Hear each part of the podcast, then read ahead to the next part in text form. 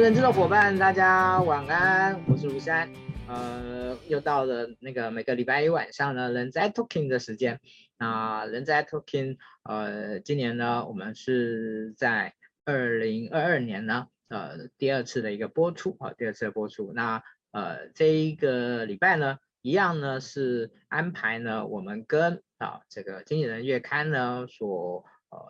合作的呃。每月主题的导读的部分，那我们呃一样，在今天呢，我们也邀请到的是《经营月刊》的副总编辑呃张玉琪副总编啊，然后因为他英文是 Amy，然后我就我我就会用比较简单的，就是 Amy 副总编和 Amy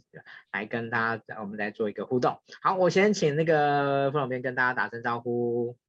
嗨，思安好，呃，各位人资小周末的观众朋友们，大家好，我是《经营月刊》副总编辑张玉琪 Amy。OK，其实我们那个去年是从呃，好像也就是我们已经已经已经有一年的时间了，好，所以呢，我都我都开玩笑很多，现在那个那个 Amy 副总编应该是台湾人资圈里面呢最受在那个经纪人的这个那个月刊里面呢最受到大家那个就是熟悉的的一个角的一个一一个角色人物，嗯，这样这样子。然后那个每次呢，那个副总编都能够用他甜美的的与那个口吻跟跟笑容呢，然后带给大家呢 很棒的的一个主题的引导。嗯，那我们这一个礼拜这个月呢，我们要谈的是什么呢？我想大概大家从从杂志的封面，呃，从我们的主题就可以看到，就是混合办公的新时代哦。那混合办公的这这件事情呢，嗯，我想在一开始的时候，我想花一点点时间来跟大家说，就是。嗯，其实对于大家习以为常啊，起码在两三年前，在疫情还没有发生之前，大家习以为常就是，呃，有一个办公的地点，然后呢，你从你的住处，然后呢，不管用各种的交通的方式，然后移动到那个办公的地点去，这样的一种形态，哦，呃，其实长则百年。多则这就是这五六十年、七八十年的这样的一个形态，它其实不算是太长的的一个形态。我们如果往前推，在这样的形态之前，事实上，居家办公反而也许是那个时候的一个工作的样态。但是我们现在在谈的的居家办公，跟那个时代几十年前、百年前的时候，一定是不一样的。我想这这是这是一定是不一样的。但是。我们历史呢又回到了一个有趣的开始，就是，呃呃，当疫情发生的时候，呃，当呃大家被迫呢，呃，必须要进行这样的一种形态的时候，那个几十年来或上百年来呢，已经被驯服的，必须要每天呢，呃，早上呢，呃，就是起床，然后呢，搭公搭车，然后呢，然后到某一个定点上班的这样的一种形态呢。突然有，突然大家都发现到了这件事情，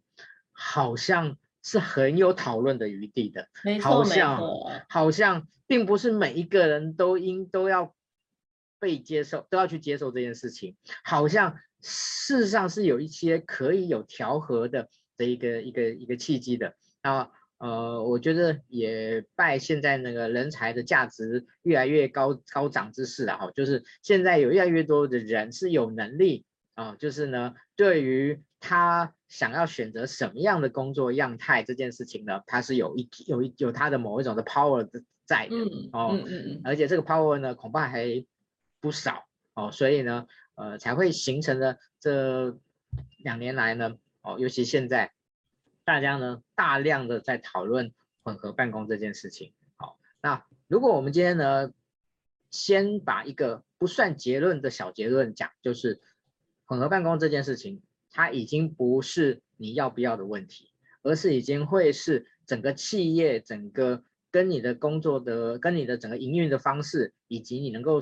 能够去网罗的人才，这些事事情呢，已经是息息相关的。你呃，你你如果你说我我就是不要做这件事情，那没问题，那就是你的选择。但是你当你做了这样的选择的时候呢，当你你在人才的这个。的一些挑战上面可能就会比较大啊，不管是在管理，不管在网络上面可能比较大啊。我想这个把这个不算结论的的的一个小结论呢，先跟大家说，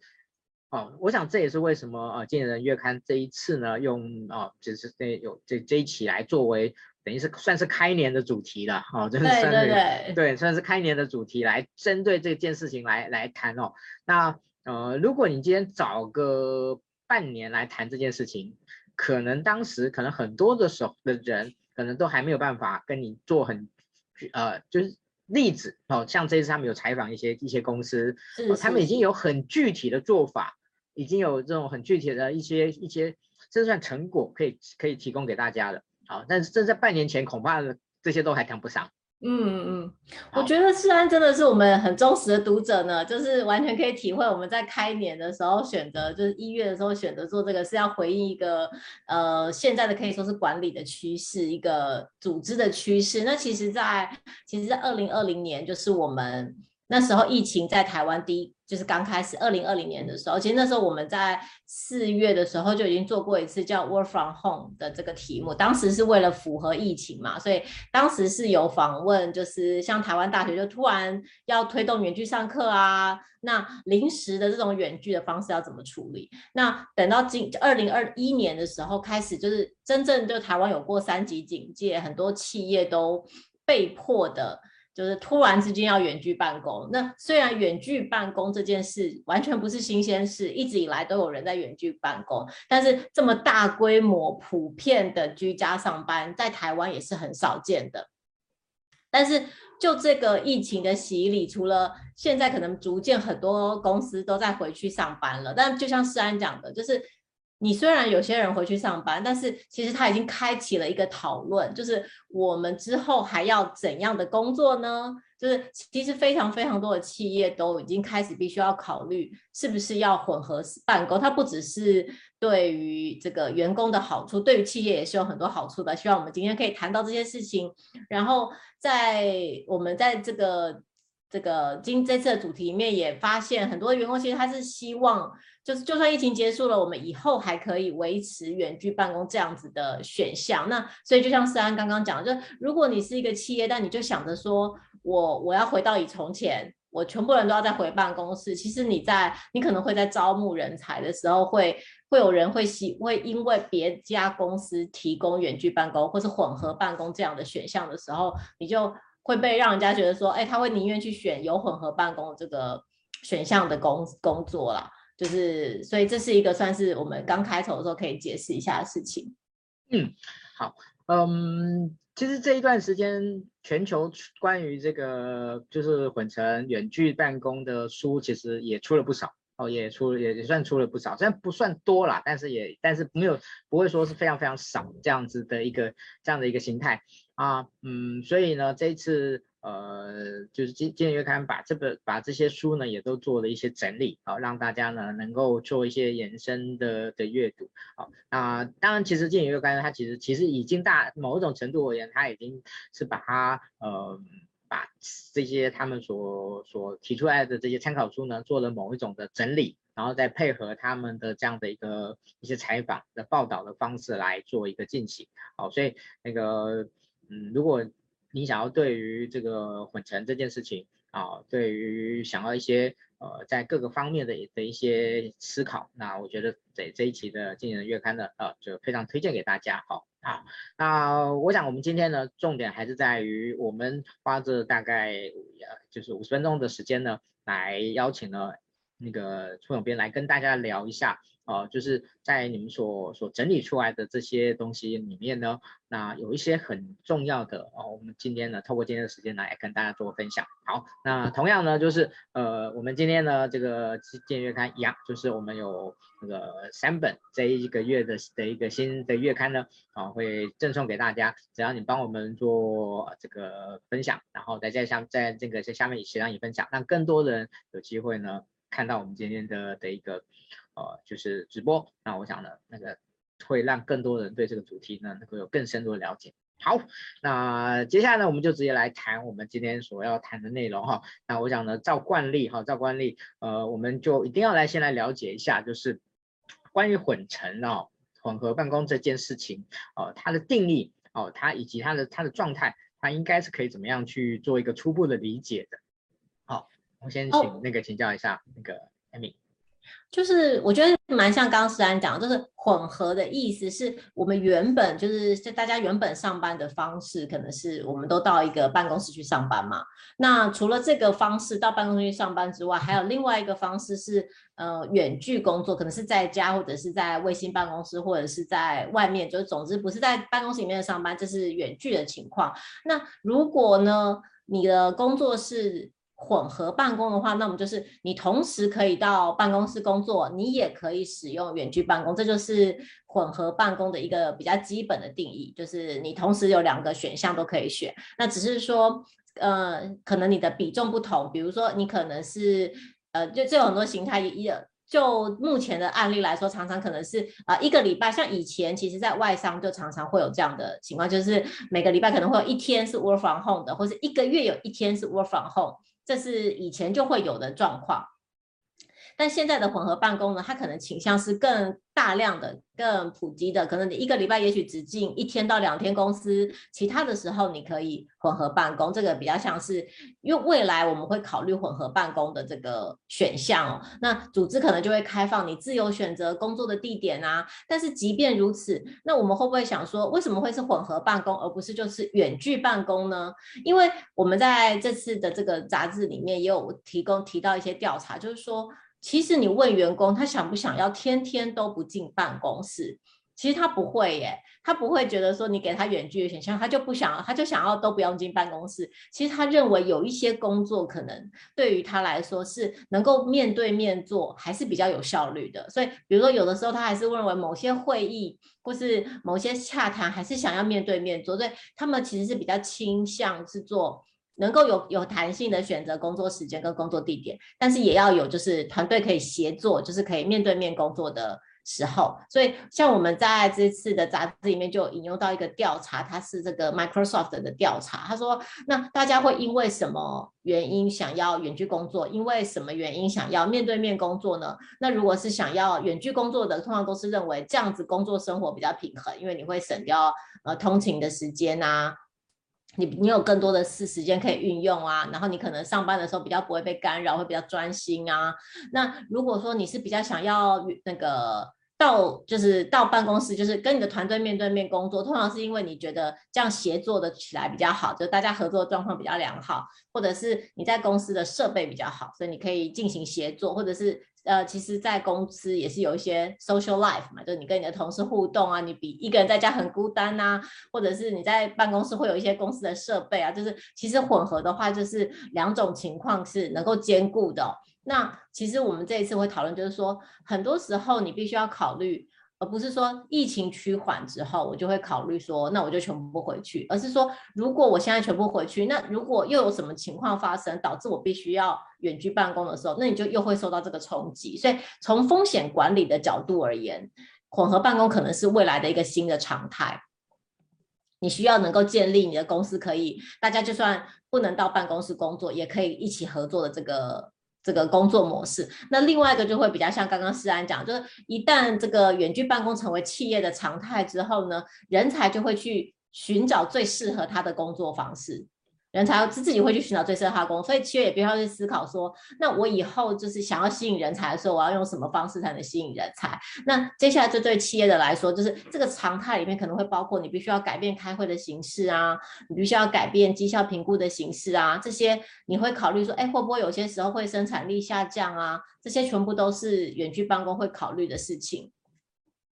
所以，在这个新常态之后，就算是呃，在这个二零二二年的一月号，就是我们会去考虑这个题目，就是希望说，哎，也许这个二零二二年就会是这个台湾的这个混合办公元年，就是希望接下来可能也许会我们会看到很多企业都选择会因为这个他要进行弹性工作或是混合办公，他可能会重新。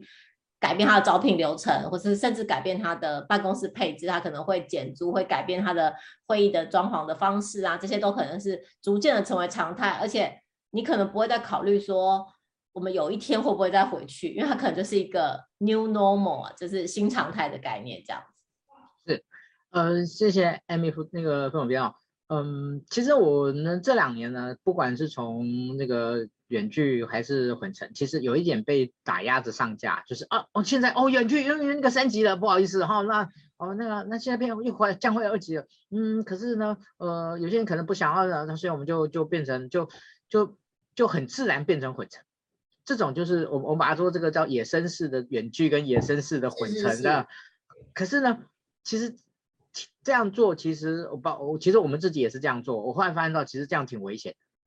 哦，这样其实是有一些问题存在的，所以呃，我想我们今天接下来就会来跟大家谈说，如果今天哈、哦、在这次案子里面有提到，就是说呢。要实现混成呢，可能可能理想中有三个阶段可以进行的方式。好，那现在他可能会想说，呃，那个已经过去了，那没关系，我们就先来了解一下，就是如果在一个合理想的状态的时候，它可以用哪三个阶段来完成混成这件事情。如果你现在已经，呃，不管你现在是哪个，你可以来自己来做一个 checklist 吧。好，看你现在是属于哪一个阶段，或者是处于一点五还是二点五。好，anyway。我我觉得虽然讲得很好，就是原本这个赶鸭子上架的模式，你一定不是整个公司的所有部门都立刻可以混合上完，因为你可能会有需要到公司签署的文件啊，比如说财会或是会计单位，他可能没办法全远距。那比如说业务，他可可能本来就很少进办公室的人，那他混合办公对他来说其实差别不大。那我们这边会讲到这个混合办公的三阶段，它就是一开始你会先盘点说。你的部门，这个部门或是这些职能是不是，或是有哪些任务是可以远距？这个阶段比较像是准备期，就是。就比较像是刚开始的时候，我们大部分的任务可能都是现场作业，大部分的表单都是纸本的表单，大部分的公文都是纸本的公文，都是真正的签名，或是电客服是在公司接电话，打卡是真正的打卡，就是像这样子的原本的作作业就比较像是准备期。那这时候你可能会要远距办公的时候，你会依照你的部门列出你可以远距的任务，或者是呃哪些事情是不能远距，为什么不能远距，这些困难可不可以排除？那接下来你已经刚刚已经设计过可以远距的任务之后，那这些任务要远距，需要有哪一些资料要放在云端？哪些资料需要同步化，让大家可以方便远距？这就是第二步，就是在阶段一准备起的时候，你可能需要知道说，哦，我有这些任务可以远距，接下来我要把什么事情变成。就是同步化或是云端化，那我有哪些作业流程是可以设计成线上进行的方式？然后我还要确认说，那我远距的团队接下来会用什么方式来合作？这些都是可以事前准备的状况。那等到你可以到第二阶段的时候呢，就是要大家开始做喽，大家开始部分或者是通常是部分开始实施，或是弹性的实施。混合办公，因为这时候你会测试说，哎，我现在做这些事情是不是可不有没有有没有可能会有错啊？我会检查说，哎，员工是就是在远距办公的，或是在混合办公的情况情况下，他的生产力是上升了还是下降了？是因为什么原因？需不需要有什么调整？那这时候你可能会导入一些流程管理的系统啊，就是包括比如说专案追踪的系统，或者是签合的系统，或者是采购，或者是打卡，或者请假，其实有非常非常多的系统，就是你可能慢慢在这个阶段会。进行就是远距办啊混合办公的调整，那因为是混合办公，他可能还是会希望有一些线下或实体的，只是说这些实体的，他可能不只是开会，也有可能是进行就是 social activity，就是线下的实体一直交流的活动，它是维系感情的活动。因为你你如果远距之后，可能这些时候本来是非正式的闲聊会很会消失很多，所以你需要刻意的经营一些就是非正式的实体活动。那等到些呃第这个阶段的这个测试也已经完成，就是你已经蛮蛮成熟了，这个公司大体上都已经可以数位化或是这个混合化，员工都已经习惯了之后，就是组织就要再进一步去思考说，那我有没有办法透过现在这个阶段，可以把我的公司变得更精实？我有没有什么时候是可以用人力去取代？我可以用自动化的系统取代人力，或者是我的办公室可以重新设计，是更少个人座位，它可能是呃分散在全。球各地的是有卫新办公室啊，或是有些部门可以到更低成本的区域去做，它变成是组织在往下一步去做，就是这这算是比较理想的混合办公三阶段。但实际上大家可能都是每个部门的混合办公的阶段是不一，所以它这个我们这次设计这个是希望可以让就是这个阶段不一的情况下，大家可以参考去调整。嗯，谢谢副总编，好。这个是我觉得大家可以重新的来做一些 review 了哈，因为其实我刚才讲，就是很多的时候，就是大家是已经现在变成是已经发生了，我们再来重新那个重新再把再把那个规格再调回来，这样 有这样的一个味道。嗯，好，第三个呢是我这一次呢，其实我觉得让我非常开脑洞的一个部分，就是有关于呃这个工作场所的这个配置的部分。好，配置的部分。好，那呃在呃。这个这次里面的插图，呃，就是插这个就是报呃，就是这个月刊的呃的插图里面呢，对于呃办对，就是我们一个所谓的远距呃混成办公的形态，它的一个办公形态，它也不应该是沿用原来的方式。好，那这个沿用原来的方式里面呢，其实有一个很重要的一个一个变因是，有百分超过百分之五十的的老板。觉得在办公的的一个环境上面必须要做调整，好，是是那怎么个怎么个调整这件事情呢？我想那个请 M 请 Amy 来跟大家说明一下，我觉得挺有趣的。对啊，我们可以去想一想，就是如果你的公司是这个混合办公的话，你的对于办公空间的需求是有点不一样，就是。办公室原本是一个工作的地点，就是你到那里就是去工作。但你现在要到办公室是有一些特定的目的，比如说我去那里可能是为了要跟人家互动啊，我是要去上课啊，我是要去聚会啊，或者我要去跨部门合作啊。所以以后的办公室虽然还是会存在，但它的目的可能都是为了互动跟交流的。那所以这里面会讲说混合办公之后，办公室会长什么样子哦？那首先一就从刚刚前面讲，你就会听到。一定会有更多更多的交流空间，不管是封闭式的会议室，或者是开放式的空间，让大家可以讨论事情的地方，一定会增加很多。但是也会有少数，就是符合你想要专心上班的，他会有一些我们好笑，就是开玩笑叫做电话亭啦。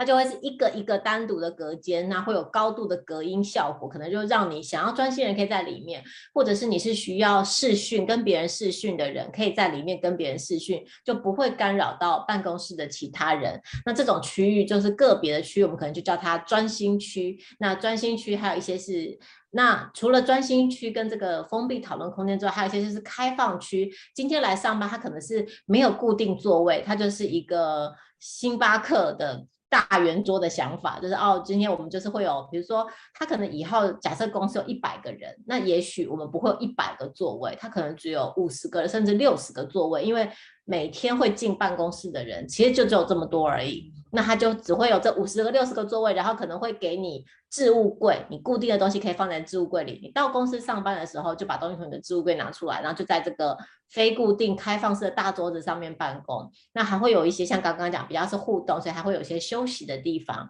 最后可能是其他的时候，如果是比较大型的企业，它可能还会有卫星的办公室，就是你不用从中南部通勤上来，我们在车站或者什么附近，或者小小的办公室，那你你一样可以符合你想要跟客户开会或者是洽谈的时候，你有这个洽公需求的时候，我们会有一些卫星的空间可以让你去，你不用就是为了这些事情就一定要还要再跑。一趟总部，就是也所以想象以后的办公空间可能会有很玩乐的地方，也会有很专心的地方，但是可能一定是跟现在一个萝卜一个坑，一个萝卜一个坑的这一种办公室的排法会长得非常的不一样。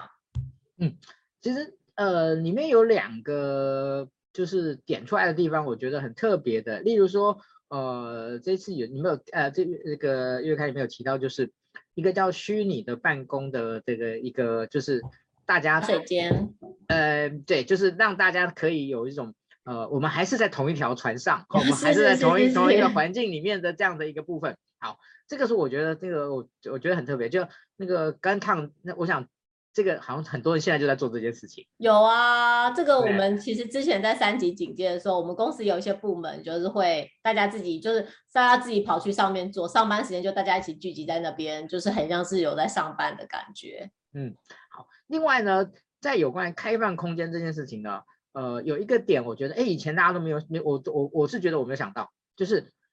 我们确实是开放，但是我们有部门专属空间。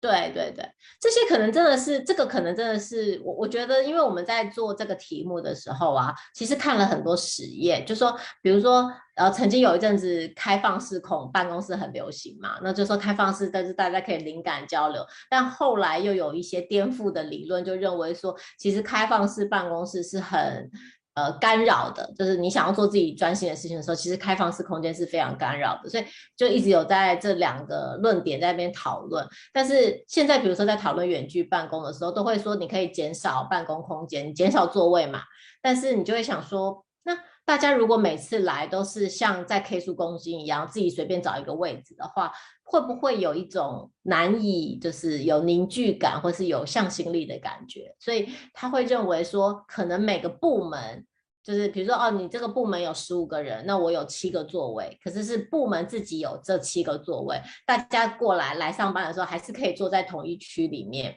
这样子可能还可以维系这个部门的感情。所以他是他是建议每个部门还是有自己专属的一区的办公空间，只是说他可能是不固定座位的。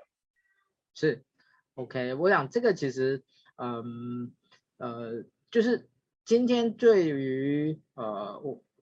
实际的办公的空间，怎么样去做更有更有效的思考跟利用，呃，它就已经不是以前那种很呆板的啊，就是反正每个一个萝卜一个坑的的这样的一种形态哦，就是。大家可能到了办公室的时候，就可以有很多不同的的一种真正的接触，真正的一些一些互动跟思考。我觉得这真的很真的非常的有趣，这样子。好，那嗯，接下来呢，又是一个有趣的议题哦，就是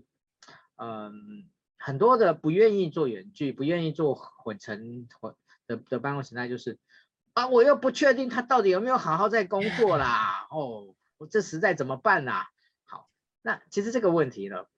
不能说不是一个问题，可是呢，在整个远距也好，混成也好，这个问题呢，又不能变成是一个问题，因为这个问题某种程度而言是无解的。如果你要做这件事情，不知道是是是，所以嗯，对于怎么去判断啊，就是员工远距工作状态这个部分，这一次的这这个你们所收集的资料有没有一些比较有趣的部分可以分享给大家？我我觉得很有趣的是这样，就是呃，一开始你可能大家他。就是比如说员工在家里，然后你看不到他，他到底有没有在工作这件事情，就算是在实体办公室，他也是一样的。我们这次找了一个调查，就是说，其实有很多一定比例的员工，他其实在上班的时候有看过 YouTube，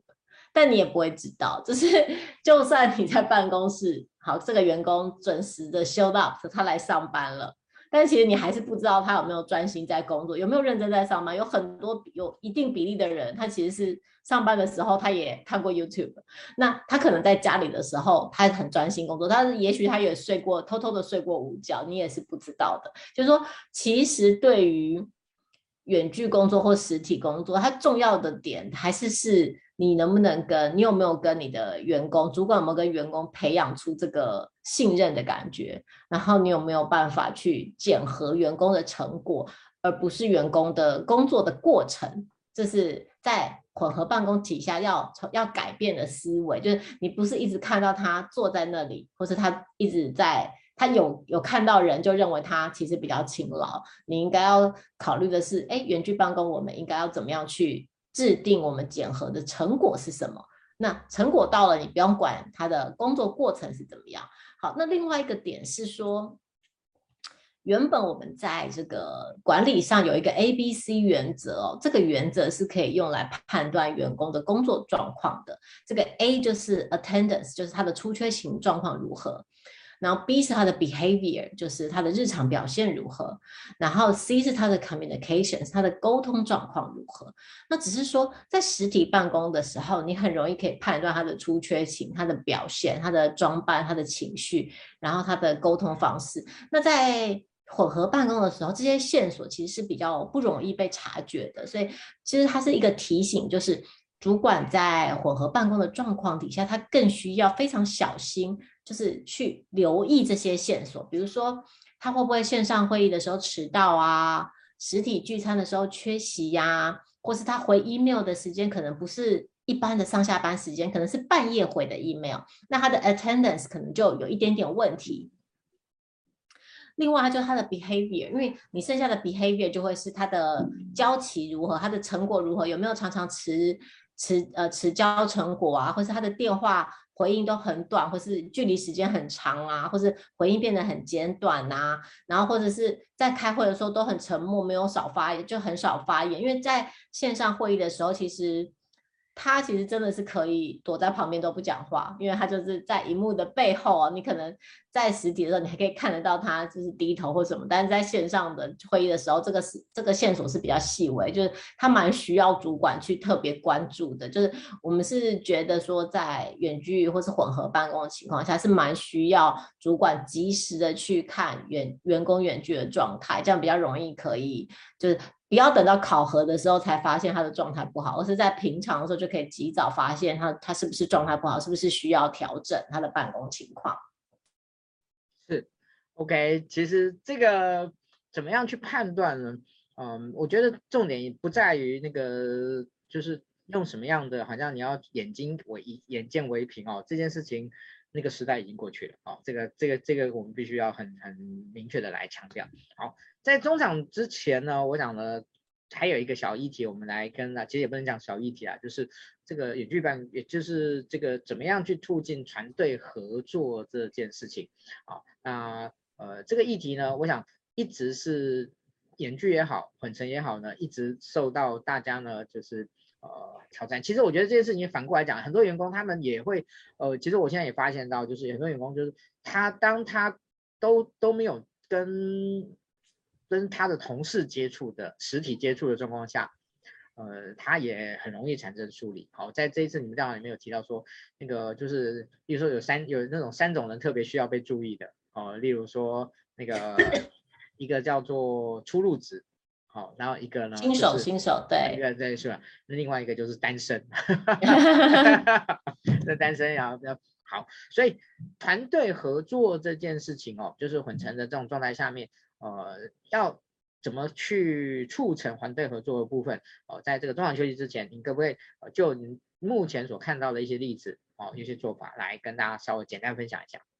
就是其实就像刚刚讲到说，员呃混合办公的时候，可能主管他会看不到员工在干嘛，所以他会觉得说，哎，我的部署到底有没有在工作啊？但是其实反过来也是成立的，就是说。部署他其实也看不到员工，所以部署可能一就是他会他也会担心说，主管会不会觉得我都没有在工作？就其实部署也是会有这样担心，就除了说哦。我主管担心部属有没有在工作，部属也会担心主管会不会认为我都没有在工作，所以对于主管而言，他还是需要凝聚这个团队。所以比如说，呃，如果你的团队还没有很大的话，你可以试着安排一个礼拜，可能一次跟你的员工电话或是视讯，可以关心一下他的身体状况啊，或是问问看工作有没有什么问题啊，就还是要跟团队中的每一个人都保持联系。那第二个就是在线上会议的时候啊。他需要就是制造一些非正式的互动，然后在会议开始之前，可以聊聊看最近有什么一些，哎，大家最近去了哪里啊？就让大家有一些就是聊聊天的这个时间，不要全部的工作时间都是全部拿来工作的，要又有一点 social 的时间。那另外一个就是这些时间都不要，也不要太长，就不要让它变得好像每次就是都在绩效面谈，其实也不是，它其实主要是一个简短的 checking 的，就是说哦，最近状况怎么样？那其实我们这边有一个，我觉得还不错，就是因为呃互相都是看不到面的，所以有的时候呢，呃主这个员工做得很好的事情，就是部主管一定要记得在这个公开的场合来，就是肯定你的部署，就是要让大家知道这个成果是正面的，而且部署就是被肯定的部署也会非常高兴。另外一件事情呢，就是如果你是要分配工作，因为同事彼此之间可能也会不知道别人在做什么。所以他建议主管分配工作的时候，也要在公开的场合去分配工作，让每一个人都知道彼此现在在忙什么，这样比较会有公平的感受，就是真正的公平 and 感受上的公平都可以兼顾的，因为他可能就是。部署他也可能会觉得，哎，会不会只有我很认真工作，其他的人也不知道有没有在工作？他所以有一些，我觉得，比如说查核或检核进度的这些事情，是需要在公开的会议上进行的，要不然的话，可能大家都会不知道彼此在做什么。那比如说，他就举一个例说，呃，也许你不知道团队的工作状况，但如果你突然收到。很多时候，你原本不会 CC 给你的信，一直都 CC 给你，那他可能在这个团队里面，就是有人他可能都比较消极或是被动，所以有人 CC 给你是一个求助的这个迹象，就是希望你来哎管管这个信件串里面的人，大家会觉得把主管拉进来，就是大家会比较主动积极这样子，就是所以团队我我觉得呃在混合办公里面，它很多时候是比较细微的调整，它需要主管比较花心思在这个上面。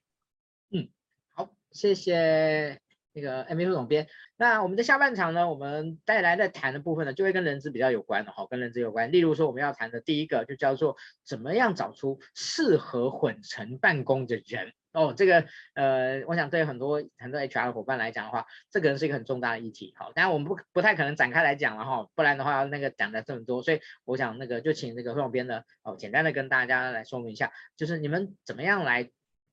做出了就是怎么样来扫出混混适合这个混合办公的人。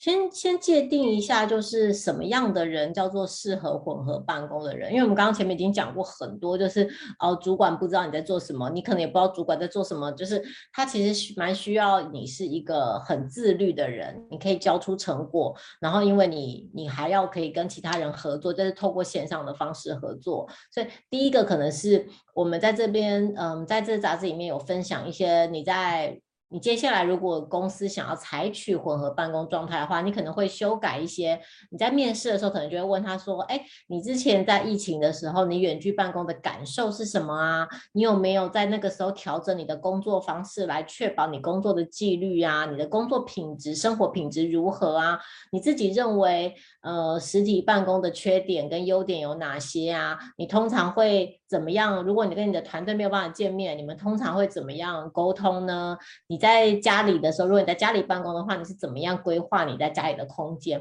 就透过这些问题去了解说，一旦如果你雇佣了这个人才，远距办公之后，他的情况可能会怎么样？比如说会议的时间怎么安排啊？能不能自己很自律的交出成果啊？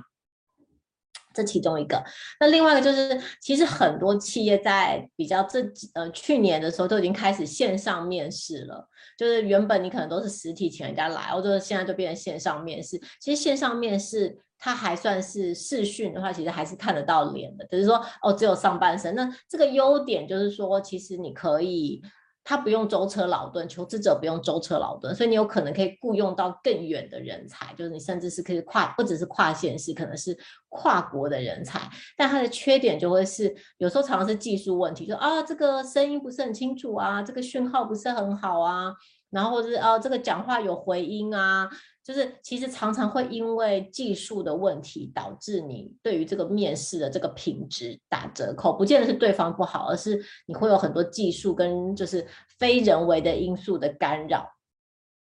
所以其实他是建议你说在，在呃线如果是要采取线上面试的话，你需要提供最好是请对方去提供那个作品集，各式各样的作品集，然后还要请比如说。过去的作品，你以前开发过的专案呐、啊，你以前写过的文案、啊，要比较偏重作品，而不是线上就是现场的这个。表现，然后另外一个就是因为混合办公的话，会有很多的来往都是透过 email 来进行的，所以他认为你也应该要非常就更加的重视这个求职者的沟通能力，比如他的文字表达能力清不清楚，能不能简短扼要的写出他要讲的东西，因为以后的很多沟通的形态都不是面对面的哦，这个。词不达意的话，很容易会影响沟通的效率。那另外一个就是，如果是真的是要采取远距办公的，就是或是混合办公的状况，你甚至可以用比较像是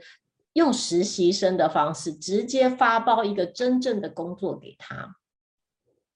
算就是有点像是试用期的。概念啦，或者专案发包的概念，你可以直接发包给他，给他一两个礼拜的时间，让他看，你就支付他薪水，让给他让他直接工作一两个礼拜，看看他的工作状况怎么样。那这种试用期可能会筛掉很多的人，但他能够更能够很接近的确保你找进来的人是符合你的需求的。因为其实你想想看，从好的方面来说，这个。你可以，你搜寻这个搜寻办公的这个哎，搜寻人才的漏斗变大了，因为你可以跨时间、跨地点的去找。那你可以用比较严格的方式筛选这些人才，更容易找到适合混合办公也适合公司的人才。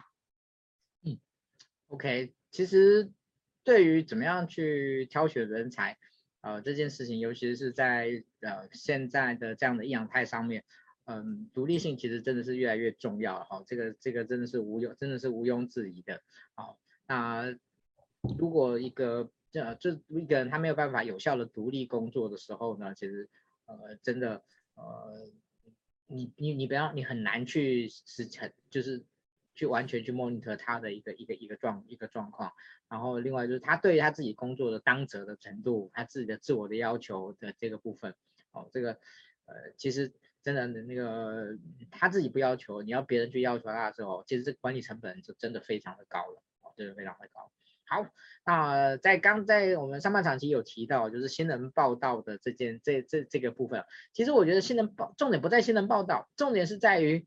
这些新人，呃，其实，在最近这段时间里面，我就有些时候有些新人，呃，就是我听常常听到讲说，有些新人他他因为他是远距。所以呢，他在进来以后呢，他的工作的形态形态完全没有改变，他的那种认同感、向心力很差。就是我我我听过一些新创的老老板跟我讲说，哎，这个我这问题真的还蛮严重的，就是嗯、呃，他他完全就是一副以外人的方式在跟好好那个他明明是我们的员工，可是他一副就是第三者的角度，很像客人这样子，对，很像客人，很像啊。其实是其实是蛮蛮明显的，像。我们自己也有在远距，我们公司也有在远距的时候，就是录用，就是找新人。那他可能，比如说他 on board 一个月都只跟大家开过线上会议，那想必他是跟大家很不熟悉的，他的认同感或是他的凝聚力也不可能非常的高。就是你你，然后其实其他同事也不见得认识他，就是因为大家见面时间很少了，所以我们就说。新人如果是在这个状况底下报道的新人，他真的是会有就是一个孤寂的过程。那所以这时候真的是蛮需要人资的协助，就他需要比以往更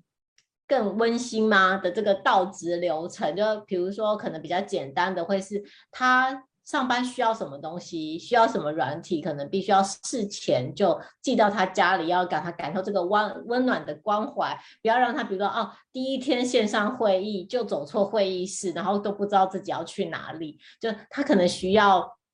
因为以往你可能是到办公室，就会有人安排你说你要跟谁学学什么，跟谁学什么，每天的这个行程是由主管或是资深同事带你，你自己在家里反而就是需要你。呃，需要人资或是这个用人主管给他比较就是细微的这个流程，就是今天要做什么，今天要做什么，要开什么会议，要去什么线上会议，要参加什么线上会议，就要有比较这个明确的行事历啦。然后或是像技术问题，如果他的电脑出问题，其实你以前都知道去找这个技术人员哦，但是你自己在家，你可能就会觉得啊，我不好意思去打扰谁，所以这个技术或是其他周边的协助也是很重要的。那最好刚开始来的时候，要每天都可以跟主管通上一下电话，主管关心他说：“哎，今天学了什么？今天联系了什么事情？有没有什么困难呢？”那最好也要请这个工作的团队里的成员，就是其他成员可以跟新人主动联系，因为新人可能比较困难，就是跟这个。呃，其他成员联系，所以最好是请其他的成员能够联系这个主管，表示自己哎，联系这个新人说哎，有什么问题都可以问我们呐。就是我觉得是重点，可能是真的是要有比较缜密的倒职流程，而且呢。这个新人要做什么工作，这个职务的说明最好也是非常的详细的，因为他可能不像以前，就是随便旁边的同事都可以抓来问一下哦。他会要把最好是能够把你的员工手册，就是有一个 FNQ，这最常遇到的问题有哪些呢？把它列的列出来，整理出来，让这个新人比较不会困惑，会知道就是有哪些参考的准则。那也可能是比如说主管或是资深的同事会有一个。比如说 office hour，什么时候你可以找得到我啊？什么时候可以联系他？针对这些同事哦，他呃，我会比较喜欢你打电话给我呢，还是我会喜欢比较喜欢你 email 给我呢？还是你用 line 来找我呢？就是这种沟通跟协作的方式，也需要你事前就告诉新人，这些到职的程序，它需要比较详细的规划。那这些方式才能够让新人可以。到职不会就是觉得说没都没人带我，然后就觉得很孤单的感觉。呃，这个议题我觉得现在大家已经有一个越来越越越有越一致的共识，就是新人来的时候呢，必须要呃在初期呢用比较实体的方式来对待他们。好、哦，那我们就是就是我们先撇开疫情不疫情这件事情，哦，就是呃你要你你要有一个呃，如果从社会学来讲的话，就是要有有有一个有一个组织融合、次文化融合的这个过程，哦，不然的话呢。他他会一直处在一种就是呃就是在整个工作的的一种认同度上面呢，那种处于那种外部外部第三者的这个这个状态，是是是是哦，这是因为以前从来没有发生过这样的状况哦，所以所以现在变成呃，当我们实际在实际在在操作的时候哦，就会发现，所以这一次像这次微软的那调查们，其实大家也都提到，就是嗯，为什么大家希望能够办回到办公室？其实回到办公室其实主要就是。呃，能够呃大家大家的接触，然后有一种公司的认同沟，然后善于有利于那种文化跟沟通的这个部分啊，我想这个这些部分那个呃，真的就是你要用线上这件事情呢，是是，我们不会说完全没有，但是是可能进度是缓慢的，可能挑战是很大的，好，这所以呃，我觉得就现在。混成这件事情就变成了你，你对于你公司而言，对你讲，你怎么样去找到这个合适的比例？你怎么样去找到呃不同的工作的组不同工作职位的人怎么样的比例？哦，他他绝对不会是一刀切哦，每个人都怎么样哦？我想这件事情、嗯、哦，绝对不会是这么简单去处理。啊，那当我们从好的方面来讲，也就是说我们现在。每一个人的工作都有机会透过这种混成的形态做重新的梳理跟重新的设计。没错，哦、这这恐怕也是几十年来没有很多人所梦寐以求的。至少在台湾，应该之前大家还是比较习惯实体办公啦。现在真的是蛮大，其实真的是可能周遭很多人都会说，他们的公司开始会比较开放一点点，就是原本可能是一个月一天，那现在可能就慢慢的说啊，比较能够让你有一个更弹性的选择。嗯，好其实很多领导者在面对这种混成啊、远距的方面，其实都有很深的焦虑哦。所以对在在这一次的的的一个报道里面呢，这样对于这个领导的这件事情上面，呃，有没有一些您特别想要提供给领导者、管理的管理者、领导者的这样的一好？我想管理是一个方面，成领导又是另外一个另另外一件事情，这样，但是它两者是合在一起的了。好，就是这这这个部分哦，有有没有你有没有什么样的看法？我我自己很欣赏的里面的一点就是，他就是开宗明义，就是跟你说，主管你要认清楚，你就是不可能像以前那样子去追踪你的员工了，就是 你就不可能做到这件事了，你就认清现实吧。所以他就告诉你说，现在的混合办公的主管，你不要再把自己当成是主管，你要把自己当成是一个团队的润滑剂。你只要尽可能的去替大家排除大家工作上的困难，或是你比较资深，你能够预估某一件工作它需要的时间多久，大家可以借重你的经验，你可以引导大家排除工作的优先顺序，你可以排除大家的困难，然后你可能可以用更有效率的方式主持会议，或者是改善工作流程，就是基本上原大嗯。呃主管要开始想象的是比较做的是这些事情，你做这些事情，然后让你的团队可以更就是更有效的去运作，会是在混合办公情况底下这个领导者的一个重要任务，而不是说我看不到我的员工，所以我要更认真的去盯他们，不是哈，就是你反而是要想说我要放开自己，然后我要那个不要再当工作狂了。不要再当控制狂了，我只要跟大家设定固定检核这个工作成果的节点，那接下来可能就是要尽可能排除他们的困难，相信他们都可以自律的，就是完成自己的工作。那个很多主管可能心里面很暗淡这样子。在这次你们所采访的这个公司案例里面呢，有三家，一家是 IBM，一家是台泥，一家是远东呃商银。这个部分，其实我觉得台泥那那个我比较讶异，IBM 我一点不讶异嘛，IBM 就是就是一家，本来就是对对对对。好，那那个呃远东，因为他谈的主要是这个远距的治安的的疑虑的部分啊，这个他他有他的另外的某个专业性在，我们我觉得也可以，也不是每一家公司会会会比较 care 这件事情啊，但我觉得台泥就是一个很有趣的例子。第一个，它是船产，是、哦；第二个呢，它是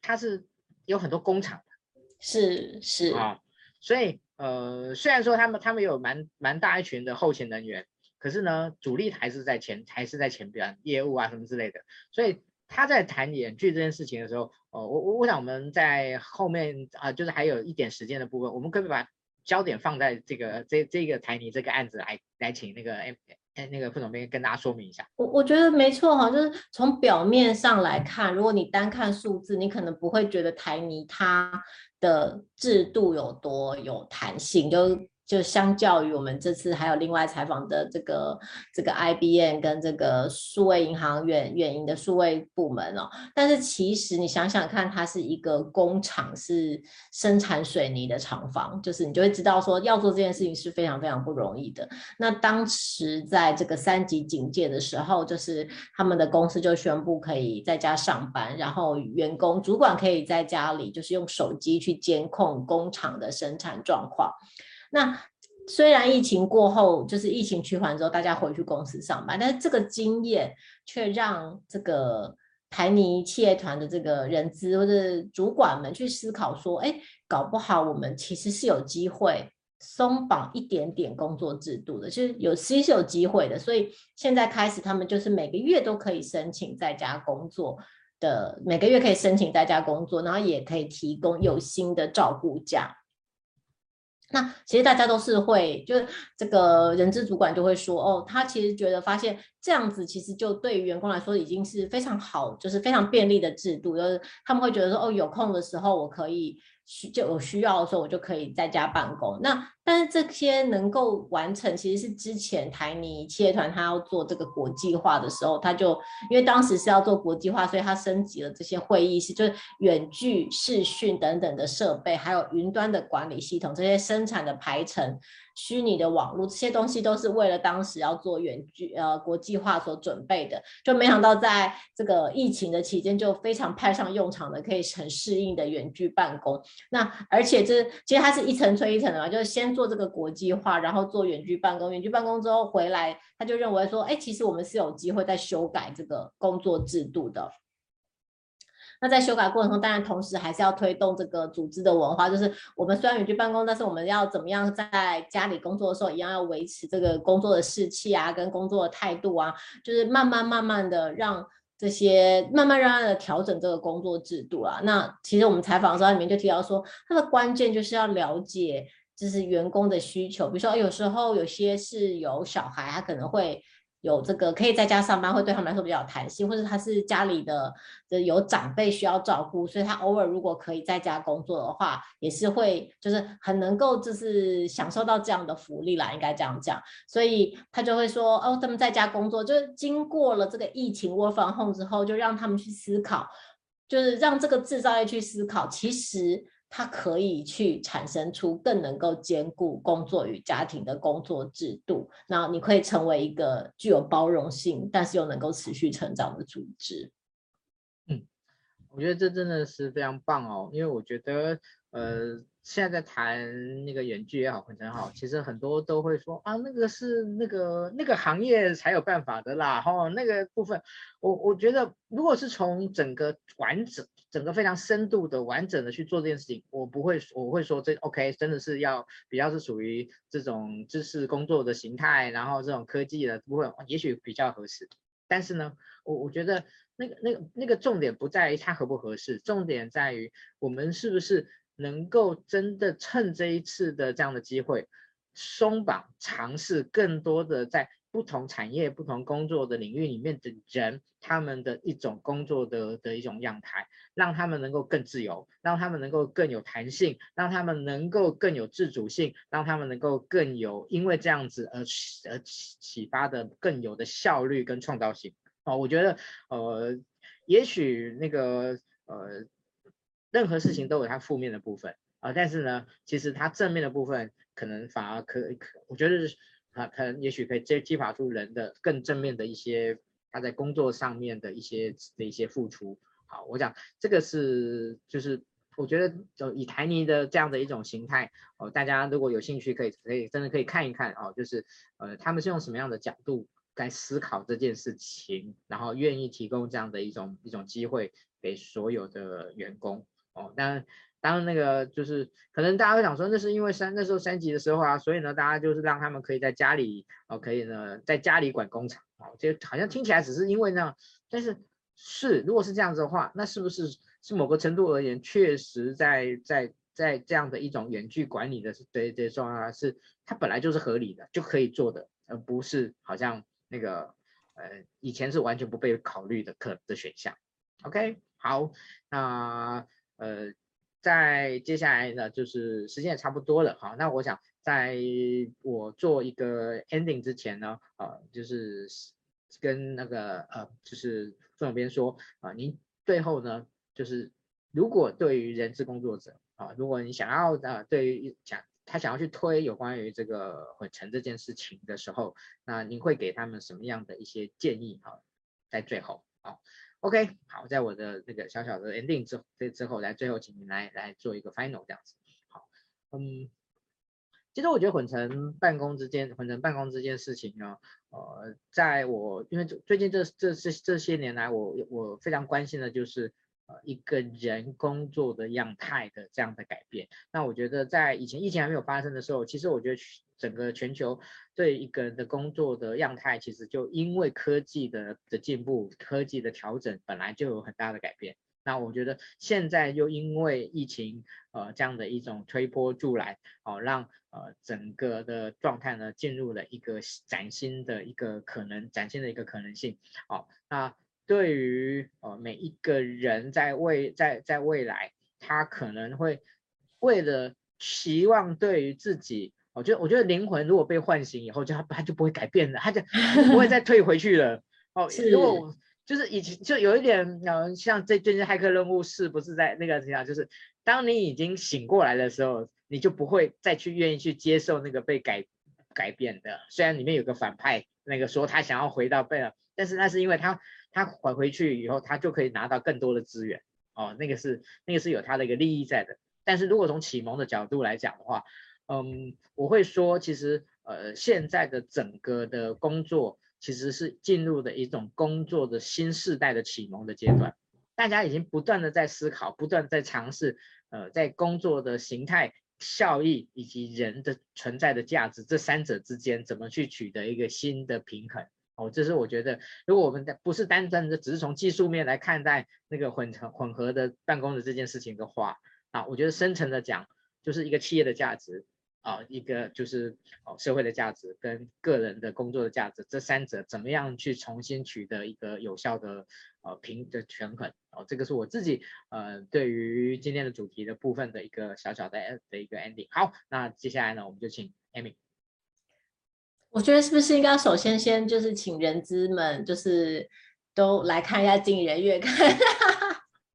没有啦，开玩笑，开玩笑。那我我觉得真的是因为人资就是人资伙伴们可能他有几个困难，我自己假想，一个是我想推动远混合办公是因为什么原因？比如说是我的主管们想要，就是老板们想要呢，还是员工们想要？那如果说是呃，我自己觉得，就部门里面，他会认为人资觉得哦，混合办公有一些好处。那他首先可能是要说服他的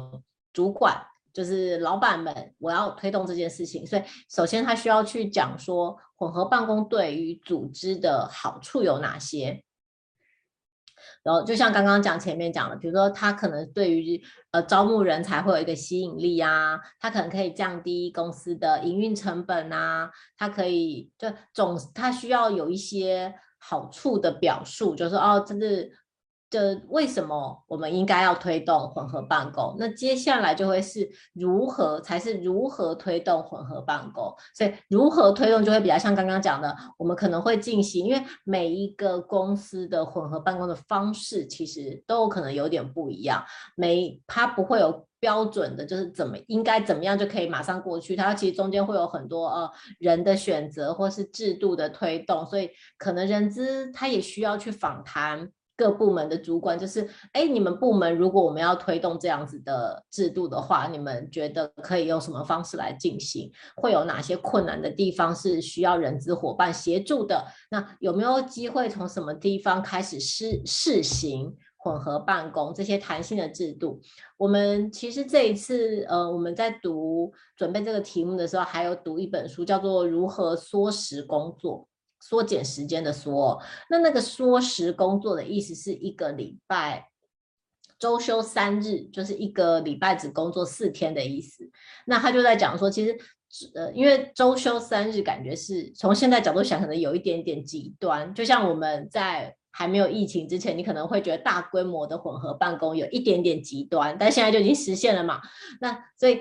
以那当时那本书那个那一本书，他就会讲说。一开始你可能会用实验的方式来做，我们先实验一阵子，然后看看大家觉得优点缺点怎么样，有没有机会改进，然后再决定说要不要大规模的推行整件事情去做。那其实，在疫情的这几个月，你可能都已经逐步的在微调了。我相信人资伙伴们这几个月应该都已经很忙很累了，就是哦，我们要一下又要这个又要这个，每个都线上面试、线上考核。线上绩效考核，然后线上招募，就是各种线上，还有可能还要导入系统，就是为了符合各种的需求。所以慢慢慢慢的，我觉得可能就是真的让他在疫情结束过后，我们不要再那个回到从前，去直接把它当成一个新的常态去考虑这个新的常态，我们怎么样可以让它运作得更顺利。谢谢，